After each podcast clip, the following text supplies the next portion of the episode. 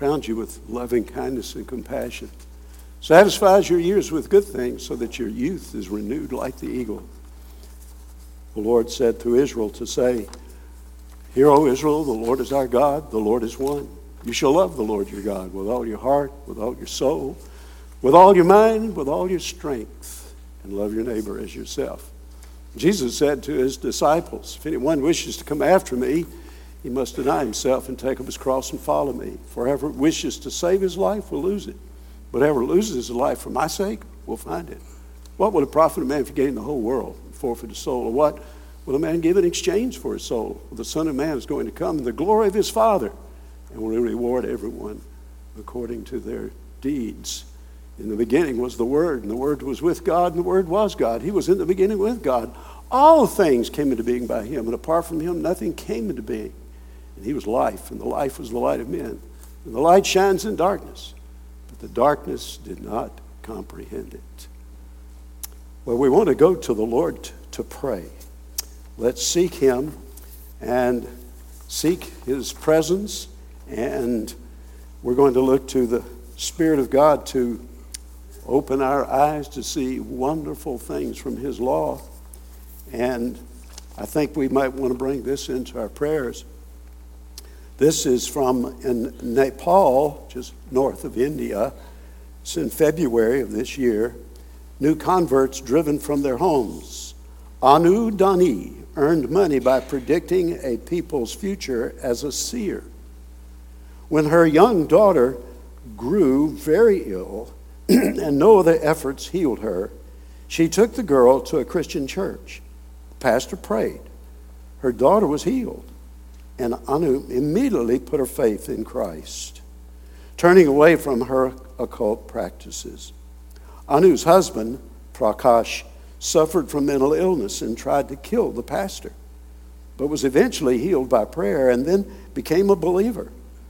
When Prakash's family found out about her, their conversion, the couple were forced out of their family home. The young family stayed temporarily in the church building, but want to build a small home where they can continue to follow Jesus. Anu and Parakesh were both baptized in August. Well, let's pray together. Oh, our Lord and our God, we come to you with thanksgiving for your loving sovereignty Lord, sovereignty over storms, rain, thunder, lightning. The thunder, Lord, oh, speaks of your voice. The lightning, oh, that your judgment can come, when will come. And the rain, softening the ground, bringing forth the flowers and the grass and crops. We think of your word, Lord, as it falls upon our hearts. Take take it by the Holy Spirit, and may it yield an abundance in our life, in transformation for your glory. We ask that, please, that you will, in this time of sorrow, though, Lord, we we don't know many of the people in Mississippi who've gone through these horrific tornadoes, and even in our own area, who knows what occurred last night? Oh, we pray that your churches, your people will be brought forward, bring them forward to help and to demonstrate Christ in the midst of this broken world. And Father, we thank you for that uh, reminder last night. Zach and Emily, now husband and wife. Oh, I pray that their lives together will be powerful and witness for Jesus Christ. exalt his name through them and for all those Wallace boys now, every one of them married. As far as we know, Lord, all married to Christian young ladies. That's a blessing. Thank you, Lord. And thank you for Rob and Stacy's faithfulness and living before them, bringing them up in your ways. May these sons now be strong men of God leading their families for your glory. Now, again, we ask, Lord, that as we look into your word, that we'll be very careful and see what you want us to see. In Christ's name, amen. Follow with me now. I'm going to do some scripture reading, and you won't be able to turn to just one passage, but I have a string and a string of pearls. And just listen carefully. And by the way, if you are a guest with us or you're not familiar with what's provided, we do have the outline that's provided for you in the bulletin. So uh, that's, uh, we're just going to uh, do it the old fashioned way, and there'll be no PowerPoint, but, but you have the outline, and if you have enough room to use that, that's for your convenience. Now, hear the Word of God. I'm reading in Ephesians 1 18 and 19. Uh, it's familiarized us with these prayers in Ephesians 1 and 3. This is part of that first prayer in Ephesians. Listen to this. Having the eyes of your hearts enlightened, that you may know what is the hope to which he has called you. What are the riches of his glorious inheritance in the saints? And what is the immeasurable greatness of his power toward us who believe, according to the working of his great might? We're going to let that verse explode a little bit later, but let's go on to some others on the string of pearls. And I'll give you a little challenge, just make sure you're paying attention. See if you can see some connection in these verses. I have so put them here with some connection with what we're going to be seeing in Romans 12, 12 and 13. Psalm 23, 5. You prepare a table before me in the presence of my enemies. You anoint my head with oil. My cup runs, overflows. 1 Peter 4 9. Show hospitality to one another without grumbling.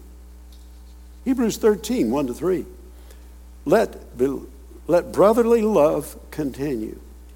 Do not neglect to show hospitality to strangers, for thereby some have entertained angels unawares. Remember those who are in prison, as though in prison with them and those who are mistreated, since you also are in the body.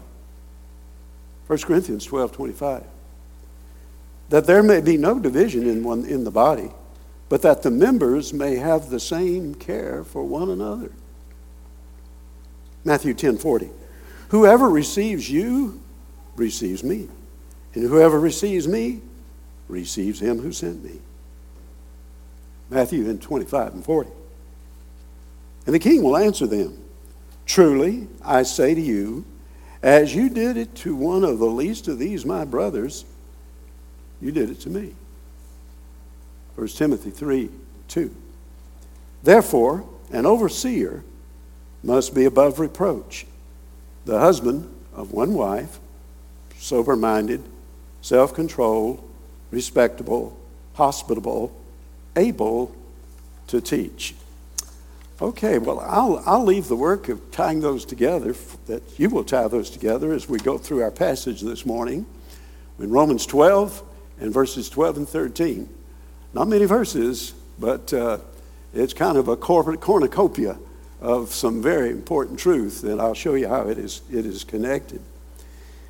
Where I would like to begin is to ask you a question uh, How are your eyes? How are your eyes? Now, for some of us, that's a very important question, and we could bore you with an answer.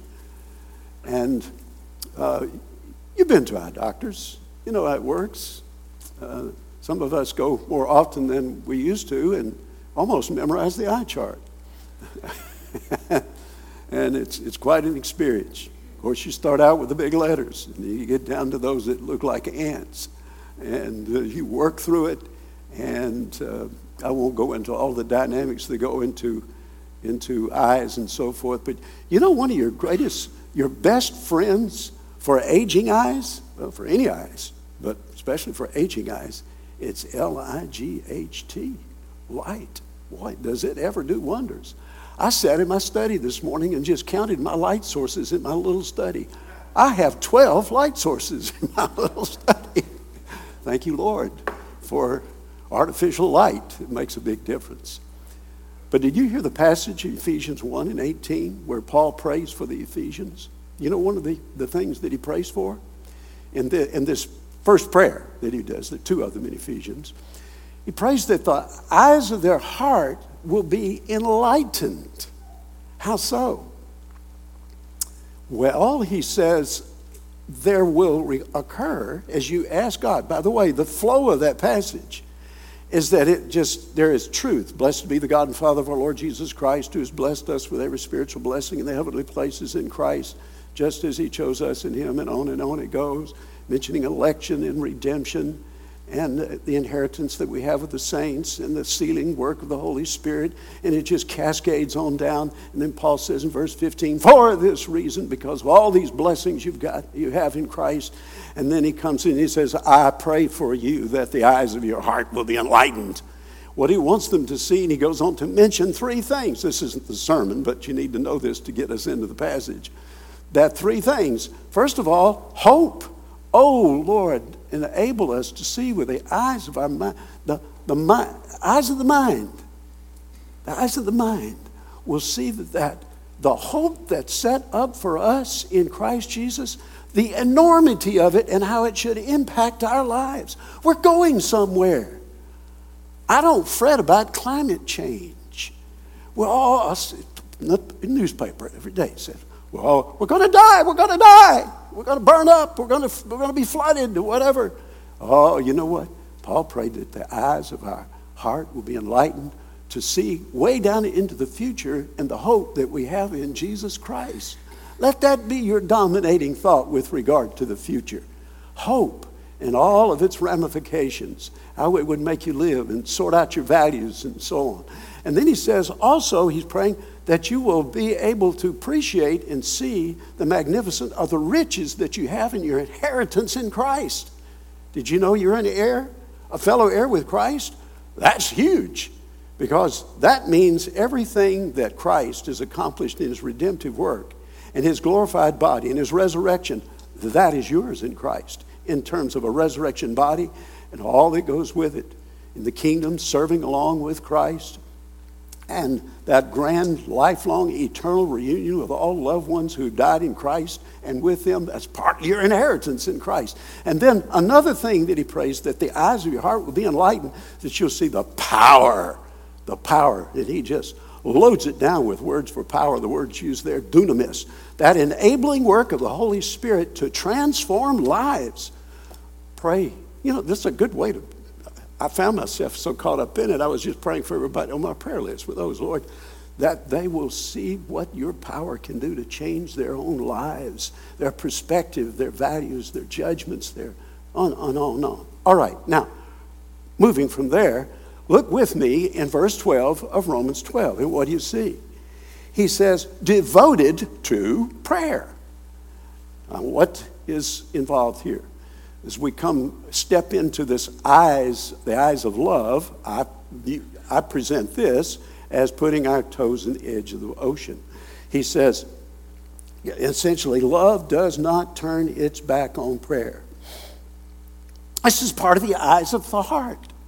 What? That you will be devoted to prayer. See its importance. Don't treat it skimpily. Stay in the habit of prayer interesting word that he uses there. I want to call attention to it. You'll notice that he says that you will um, be devoted to. Actually, that's kind of a wimpy word here. Um, this word is more like be strong toward. It's a combination of two words strength, and then there's a little preposition on the front, it's a compound word, to be strong toward. That means you are after it. You do the work. Like I see the guys in the gym, oh, those muscled up guys with all that weight. Be strong to do it. Uh, uh, they're going to hear the, the weights dropping on the floor. Boom! Well, Paul's using a word like that, but for what? Prayer. Now, what's that mean? What he means by this is that you'll stay with it, be involved with it, and that the involvement in your prayer is to go like this that it is going to have the effect of uh, habitual praying, that you uh, develop a habit of prayer, discipline in your prayer life, like eating, sleeping, exercise, and not one of these say a prayer kind of person. You ever, could you say a prayer for us? oh, come on. Can We get a little bit more robust than that. Let it come out of a prayer life not just some memorized little thing we might say before we, Lord, thank you for this food, let's eat. Uh, no, no, no. Not that, not that, not that. And the, so he's saying then, therefore, to stay in the habit of prayer. Now, this also recognizes that there's pushback. If you've got to stay strong to prayer, then what will that might tell you? Are there things that could keep, you, could keep you from staying strong toward prayer? I, understand that one. Do you? What it means to persevere, stay with it, because prayer is not easy. It's not for sissies. You've got to, well, I'll tell you what gets in the way, and we have to work through it in one way or another. Our physical condition can hinder our prayer life. Tired, sleep problems happens. That's human. That's what it means to be human. So you have to get creative.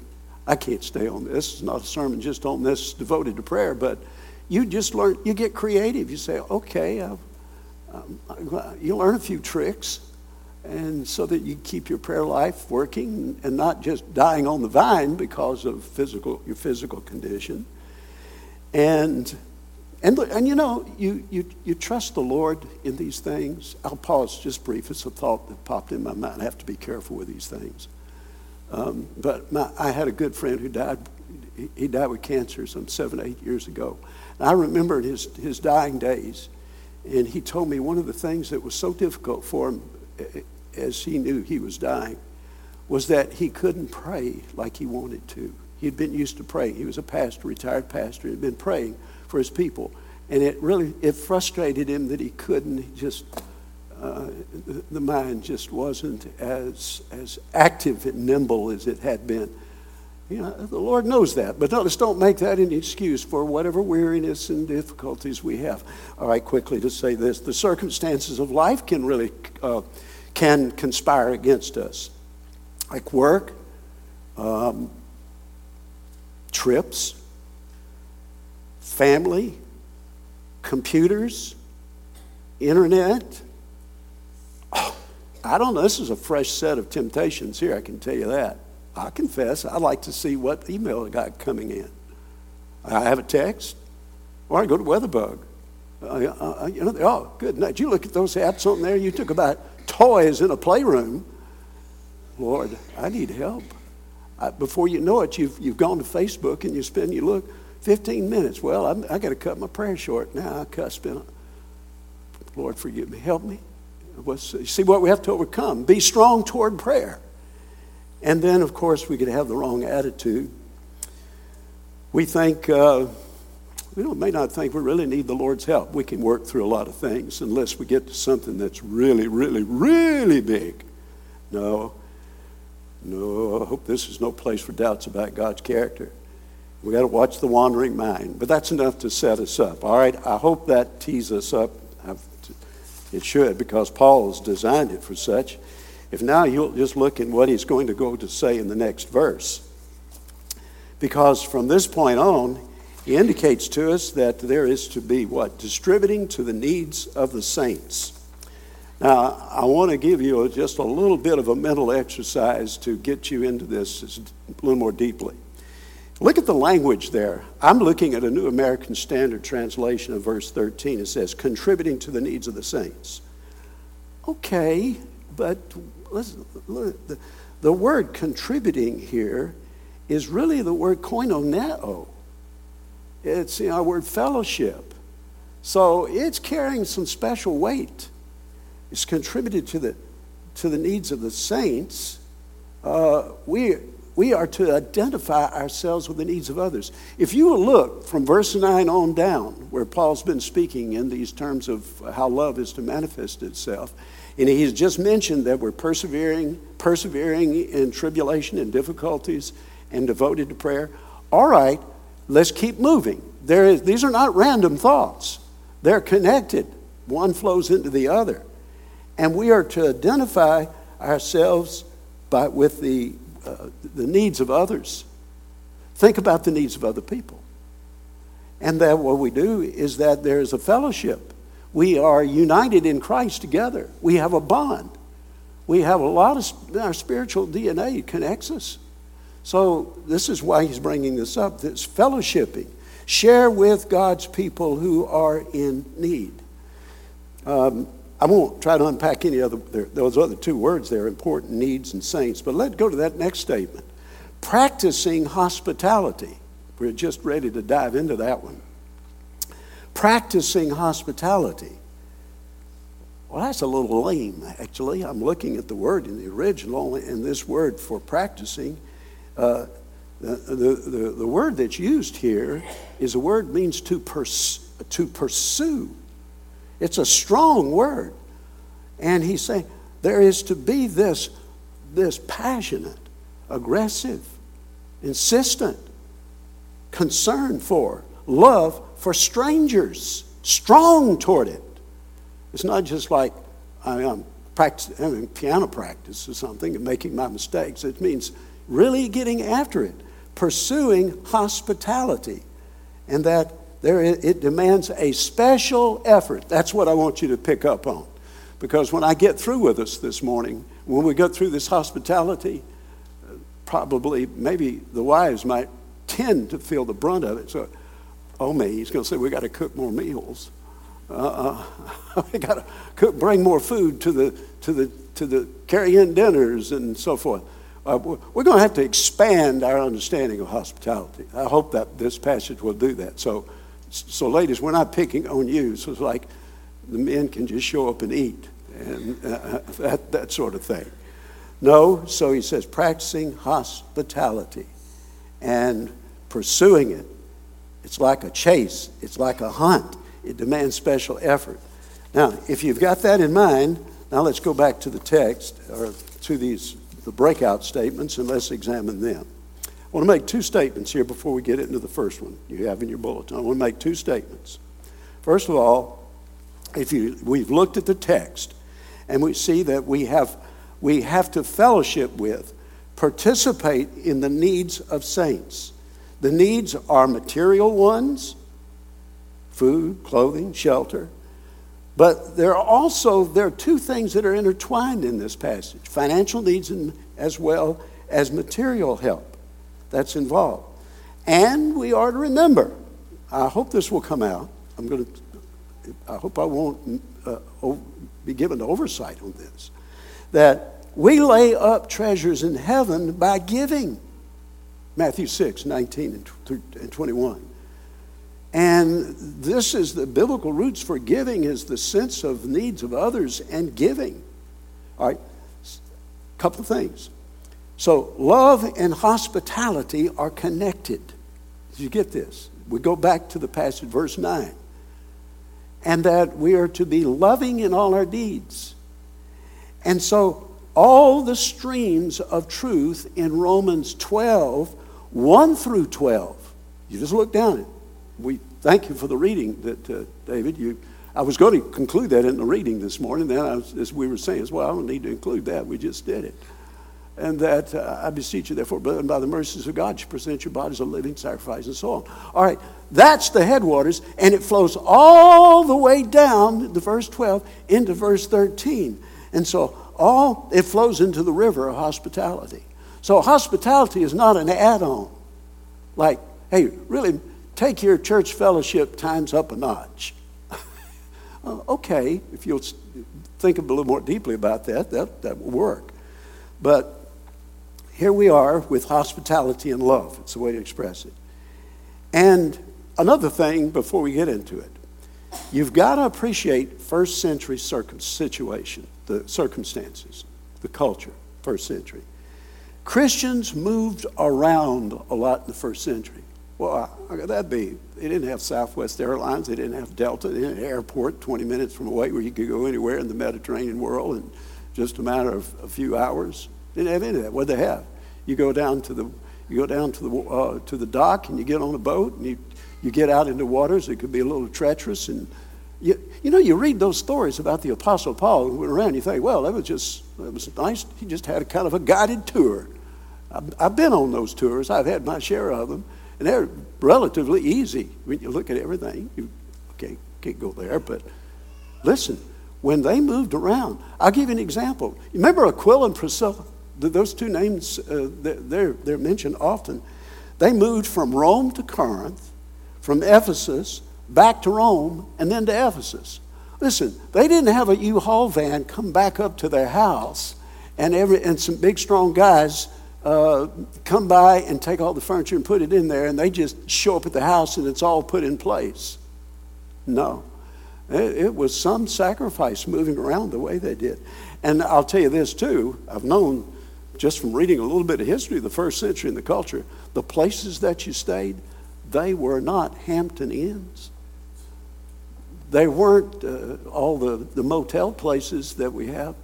They actually they were some of the places. How should I say it delicately? They were places of ill repute, where you could get a meal there, and uh, and Christians out, and they weren't known for their. They didn't have a health department to come by and check the places out, make sure there weren't any bed bugs and what have you.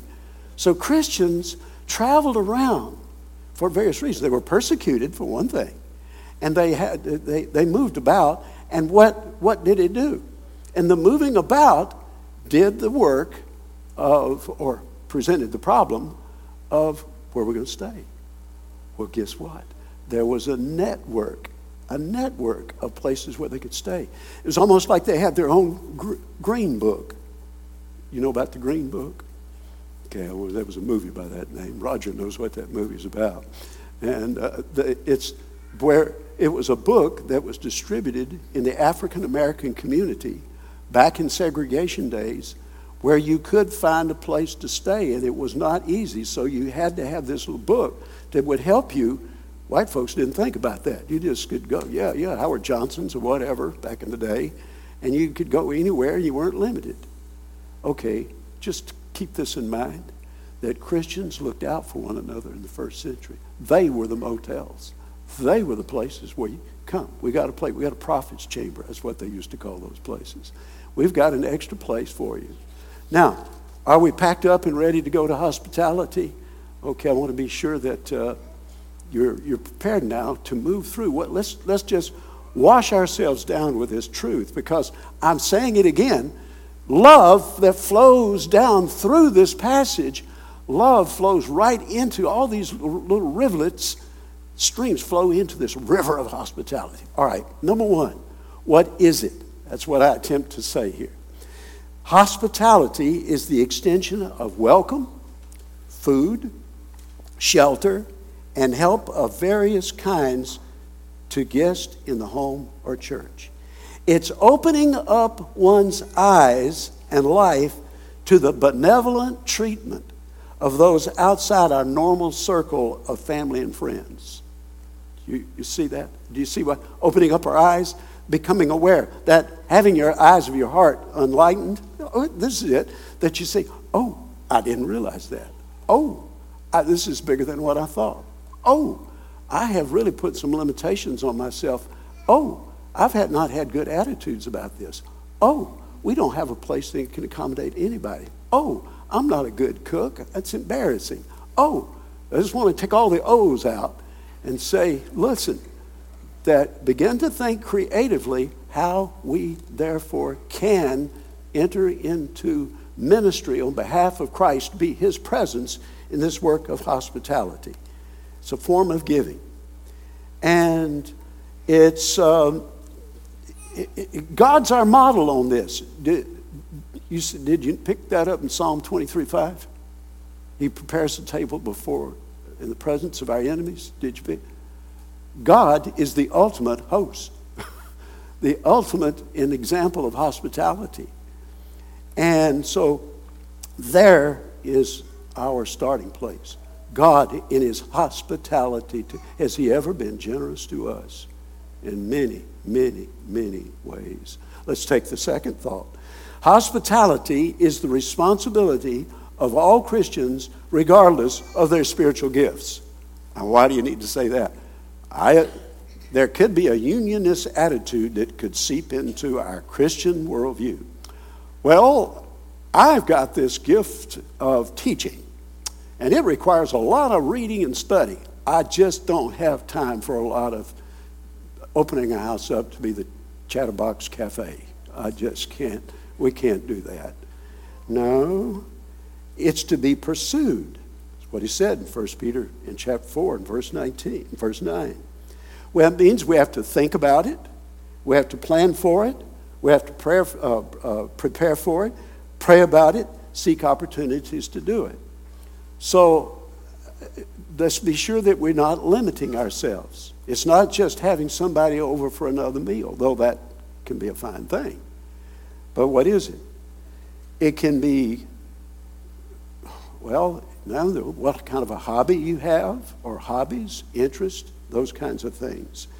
And so, you know, our world, though it likes to congratulate itself a lot, especially some, some uh, industries, Hollywood, for example, they really love self congratulatory and invite everybody to watch and brag about themselves. But our world puts a lot of attention on self, fulfilling one's uh, desires and interests.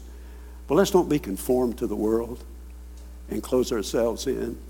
And I, I came across something, I put it on a post and stuck it here so I would see it like that. One thing you have to do. And this, this rang a bell with me since I'm not of the, listen, I was born, we were, many of us, some of us born in the radio age. And the radios just coming into themselves. Now look where we are now in the digital world.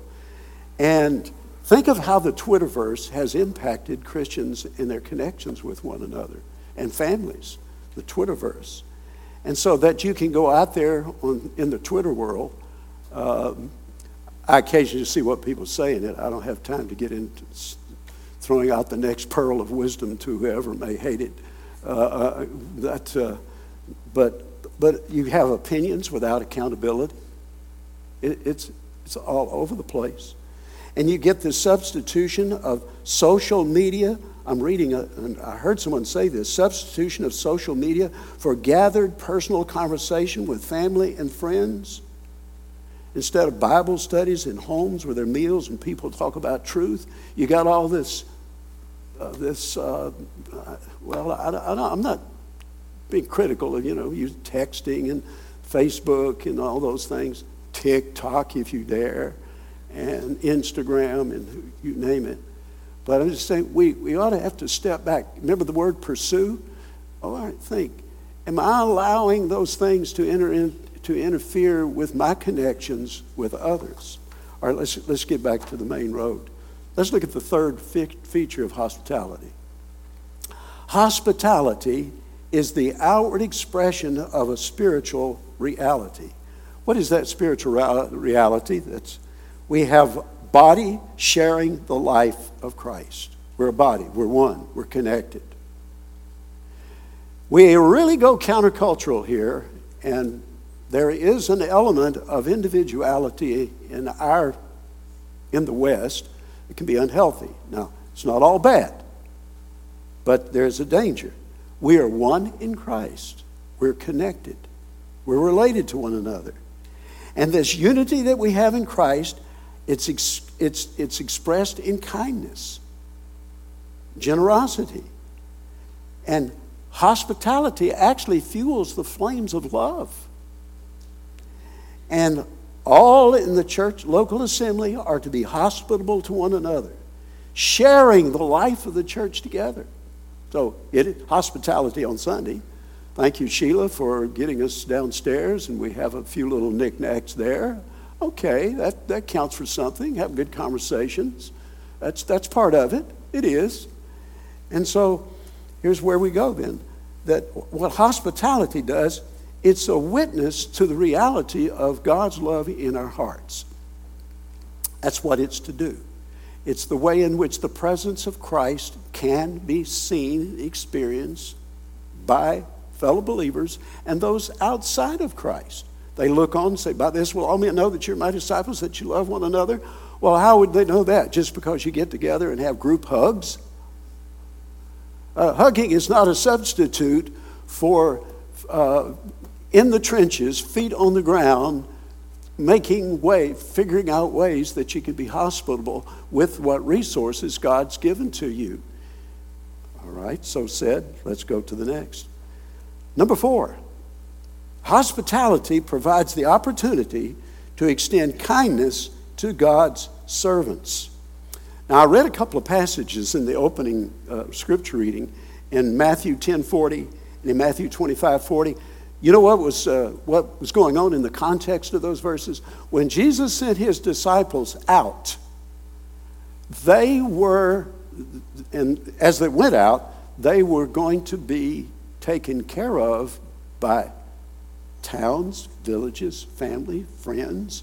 There was to be hospitality that made it possible for them to go from one place to another. He even said, and when they receive you, and they, they hello, who is it?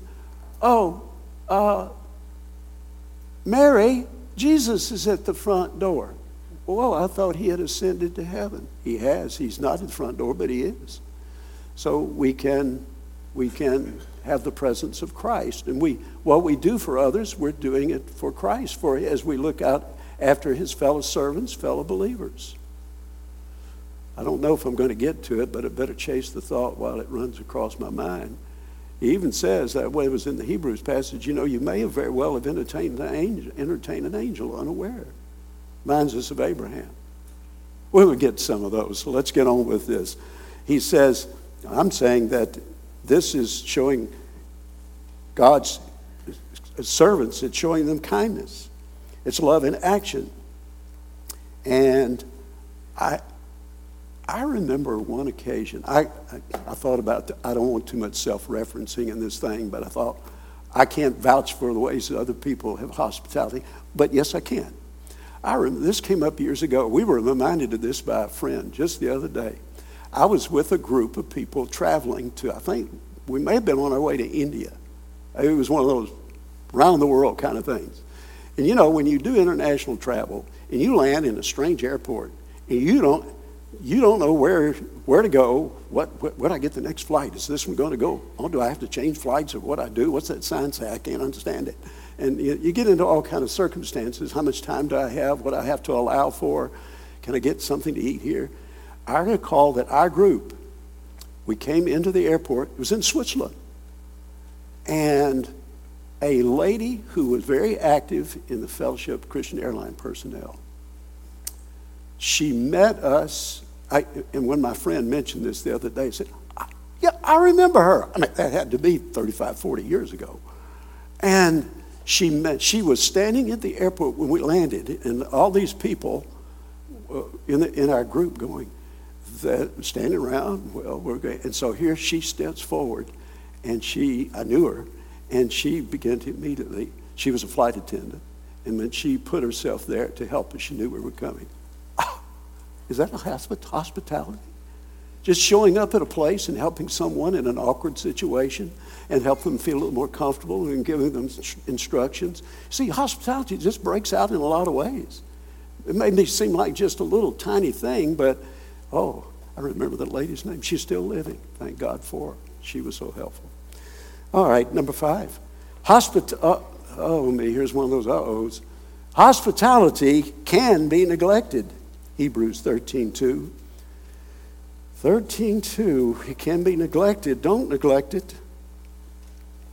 We can get preoccupied with our own problems and trials you know, you get into problems of sickness and bad health, and it can begin to limit, and you have to alter what you do and learn how to redo things. Some uh, we've got friends whose uh, surgeries and whose uh, just aging process or whatever is happening. It happened with young people as well. That uh, it, it alters your um, physical nimbleness and stamina and such as that. So I, just don't make excuses. They're too easy to come by anyway. And so be careful. And we can fail to participate in the life of the church. You know, life in the church opens up all kinds of doors of thought. You say that the eyes of your heart will become enlightened. You know, one way it can be being in the assembly and talking with others and you may be in a conversation with somebody and you might hear something someone else is saying, and then a little light bulb will come on. Oh, I think I just heard about a need. I didn't know that existed. It can come up in all kind of providential ways that you find out about people and situations that can help you and to, to move on that. So participating in the life of the church.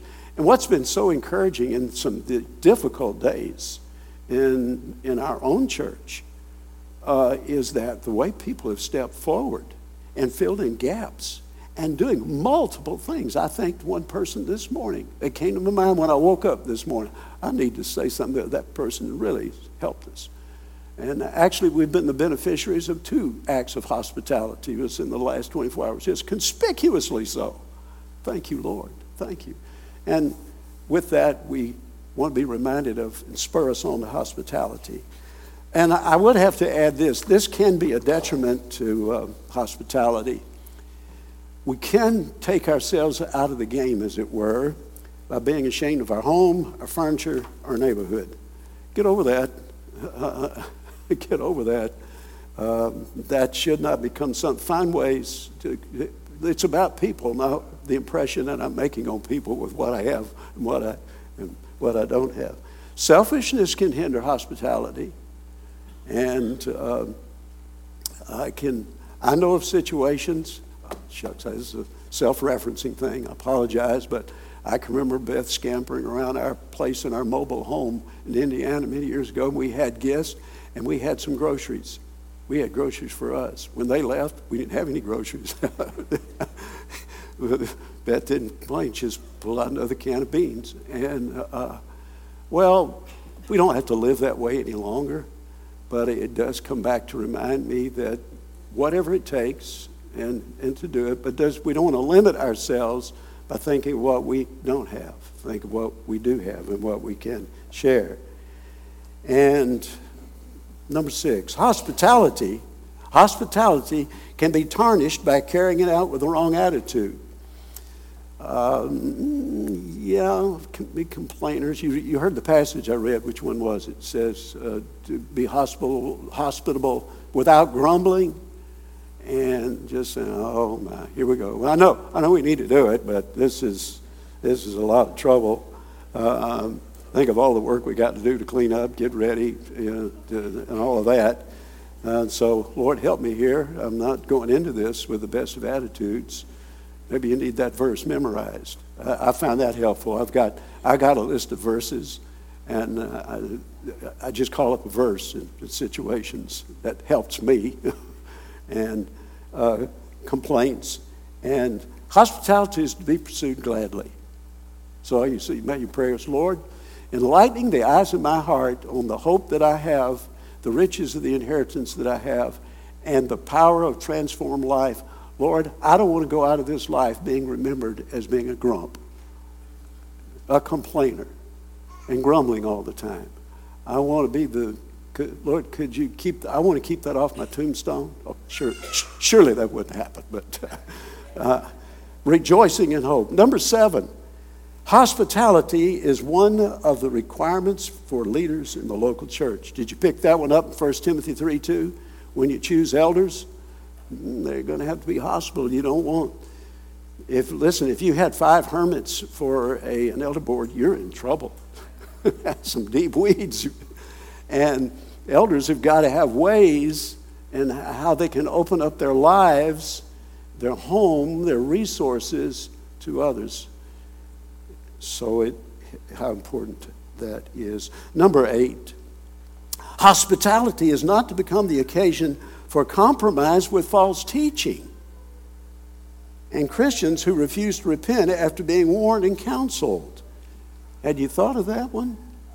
As a reminder of that in 2 John 10, because in the first century, you could have people who would show up, and they still do it today, though they do it by other means, but they went from town to town and even would, could infiltrate churches and present themselves as uh, gospel people, an evangelist, or a traveling teacher, or maybe even a prophet, you know, some title, and they can come in and just use people.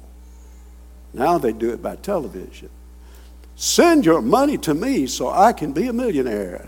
And God will bless you for that seed money that you're going to get. Seed money, seed money. I get the seed and you won't get any money. And that's what will happen. So they had the same, we have the same kind of, be, be careful. Don't take in believers under church discipline comes in. What do you do when somebody's under church discipline? You witness to them. If you do have social events with them, you know you're not there just to talk about the weather and sports and the stock market and your job and the condition of your automobile. Okay, fine. You've got to have a little context for conversation.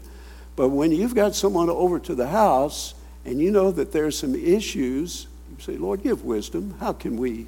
May not be under strict church discipline, but maybe it's somebody who is really climbing up Fool's Hill and you know it, but you're not there to slam them. You're there to love them and talk to them and listen to them.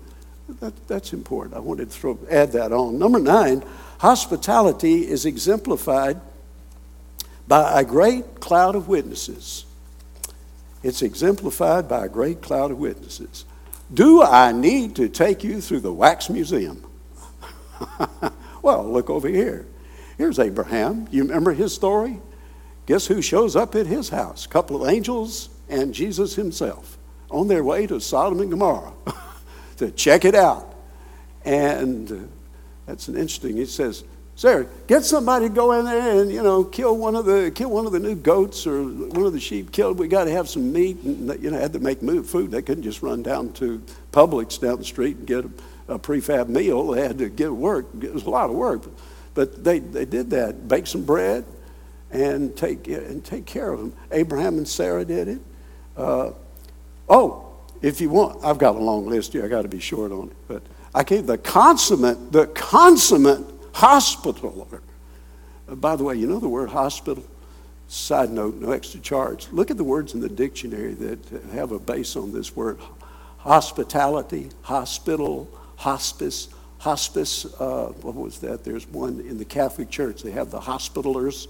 And these were people, it was formed in one of the Crusades when the, when the Crusaders got into Jerusalem and they needed all kinds of physical help. They started out with these, they, they had a special group devoted to it. Okay, off my point.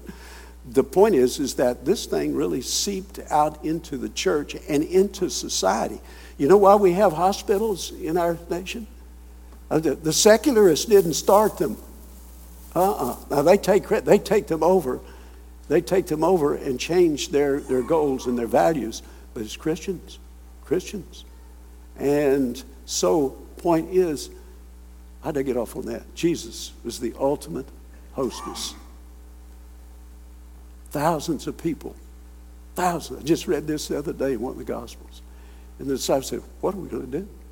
We got four or 5,000 people, maybe up to 10,000 people here. And they've, they've been so eager to hear you teach. And miracles to be performed. Now they are miles away from any kind of food source. And what are you going to do? Just say, I'll take care of that. You just get everybody, get organize them, get them seated nicely. And what we got? We got five loaves, a little flat bread, unleavened bread, a couple of fish, baked fish. Smell that fish, smell that bread. Okay. That's all you got. It's not a bad lunch. And guess what? Everybody ate. Wouldn't you like to? Uh, you, you, had the disciples had to be watching his fingers, his hands. What's going on here?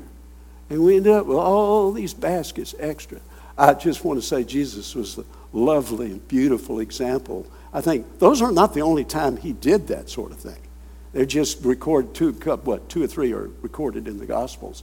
But he was hospitable in a number of ways, healing the sick and responding to people who are in, in, in dire straits, in need. Oh, what an example. I'm, I, I need to add one more, one more, and then conclude. It would be this Hospitality may take a variety of forms depending on one's circumstances and resources. Both the heart that is moved by God's love for people, but the heart, excuse me, that's moved by God's love for God's for people will find ways to reach out and extend a place of comfort and encouragement to others. Um, you ought to almost have kind of a little hospitality committee or something. People who, there's some people who are really good at it, and maybe they can help stimulate others and just get together and think, how can the church be more hospitable? Or how can families be more hospitable? Now, I want to conclude with this. Okay, Let's get the eye chart out. Ready? We're going to the eye doctor now. Um, how are the eyes of our heart open with regard to hospitality? Let me throw out a couple of ways. This is the eye chart. Hospitality has a gift, has, excuse me, has an eye upon those who need Christ, the means of evangelism. My unsaved friends in the neighborhood, family, friends, that hospitality is the way to look out to those who need Christ. We need to do more of that. It's not easy, especially in our day. People are so suspicious. People drive into their homes, the garage door comes down, they turn on their TVs, you never see them. Lord, help us. Got to find ways to break down those barriers. I don't have all the answers. I, I just know that there's the need. Hospitality looks out, see my verb, hear my verb, looks out for the needy, poor, and sick. Immigrants, international students, oh, we had we had contact connection with them. Well, rethink that, revisit it. Um, new babes in Christ, singles, singles. You know, sometimes singles can be really lonely people in a church. Get all family life, family circles, single person or widow, uh, that that kind of thing. So maybe how could I? How could they be encouraged? Help. Thirdly, hospitality looks. Hear my verb. This is the eye chart. Hospitality looks at the things that are eternal. This is the hope issue. This is going to count forever. This is not just a temporary kind of, of activity. It has impact for, for on, it echoes in throughout eternity. Four, hospitality sees the gathered church as an opportunity to express God's presence among us. How do people who come into the church experience hospitality? At the doors? That's one way. And just helping people, sitting with them. Sometimes we have to see, change our sitting, uh, seating location. Just maybe someone needs just a little bit more. They like to have somebody with them to talk to, not let them go off by themselves. If you walk into a room and you see all the tables are filled up and you see one family over at another table and nobody's there, uh-oh. Um, okay, just trying to stir the pot here to think about those things. And then hospitality will be the basis for our judgment of the last day. And that when you've done it under one of these, the least of these you've done unto me. Oh, let me clear up something quickly. Can, allow me. That passage in Matthew 25, I think it's verse 40, it is so taken out of context. It has been kidnapped and it has been abused. The, doing it unto the least of these is not anybody everywhere. You know what that context is? Doing it for God's servants who are moving about who need encouragement and help. Fellow Christians, fellow Christians, we do good to all people, but especially those of the household of faith. And we don't, don't want to forget that. And there is going, that's taken into account for our judgment we stand before the Lord. Oh, Lord, give us the grace to be people who would, by our lives and our homes and our gifts and our talents and our resources, our hobbies, uh, whatever we have, not what we don't have, how can I be used more effectively for you to touch other lives for Jesus Christ? I need this. Do you? Let's pray. Let's pray together about this.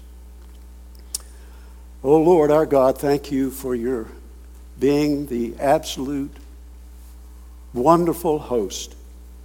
Thank you, Lord, that, Lord, you have done so much for us in Christ. Oh, indeed, you have. Reaching down and saving us.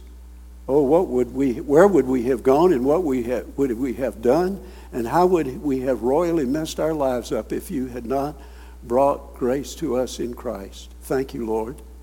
And thank you, Lord, for picking us up, dusting us off, tending to our wounds, wiping our noses, being so gentle and kind and patient with us when we've messed up. And you've been, you've been a wonderful host, Lord. And thank you, Father, for the greatest gift of all you've given us, Jesus Christ. Loved us, bled, died, was hurt, was beaten, ridiculed, mocked, savaged, rejected, discounted, considered not worth anything. And here he was, the King of the universe. Thank you, Lord. Thank you for being so generous to us, so hospitable to us. May we give us the grace to go and do likewise in Christ's name. Amen. Amen. We should sing.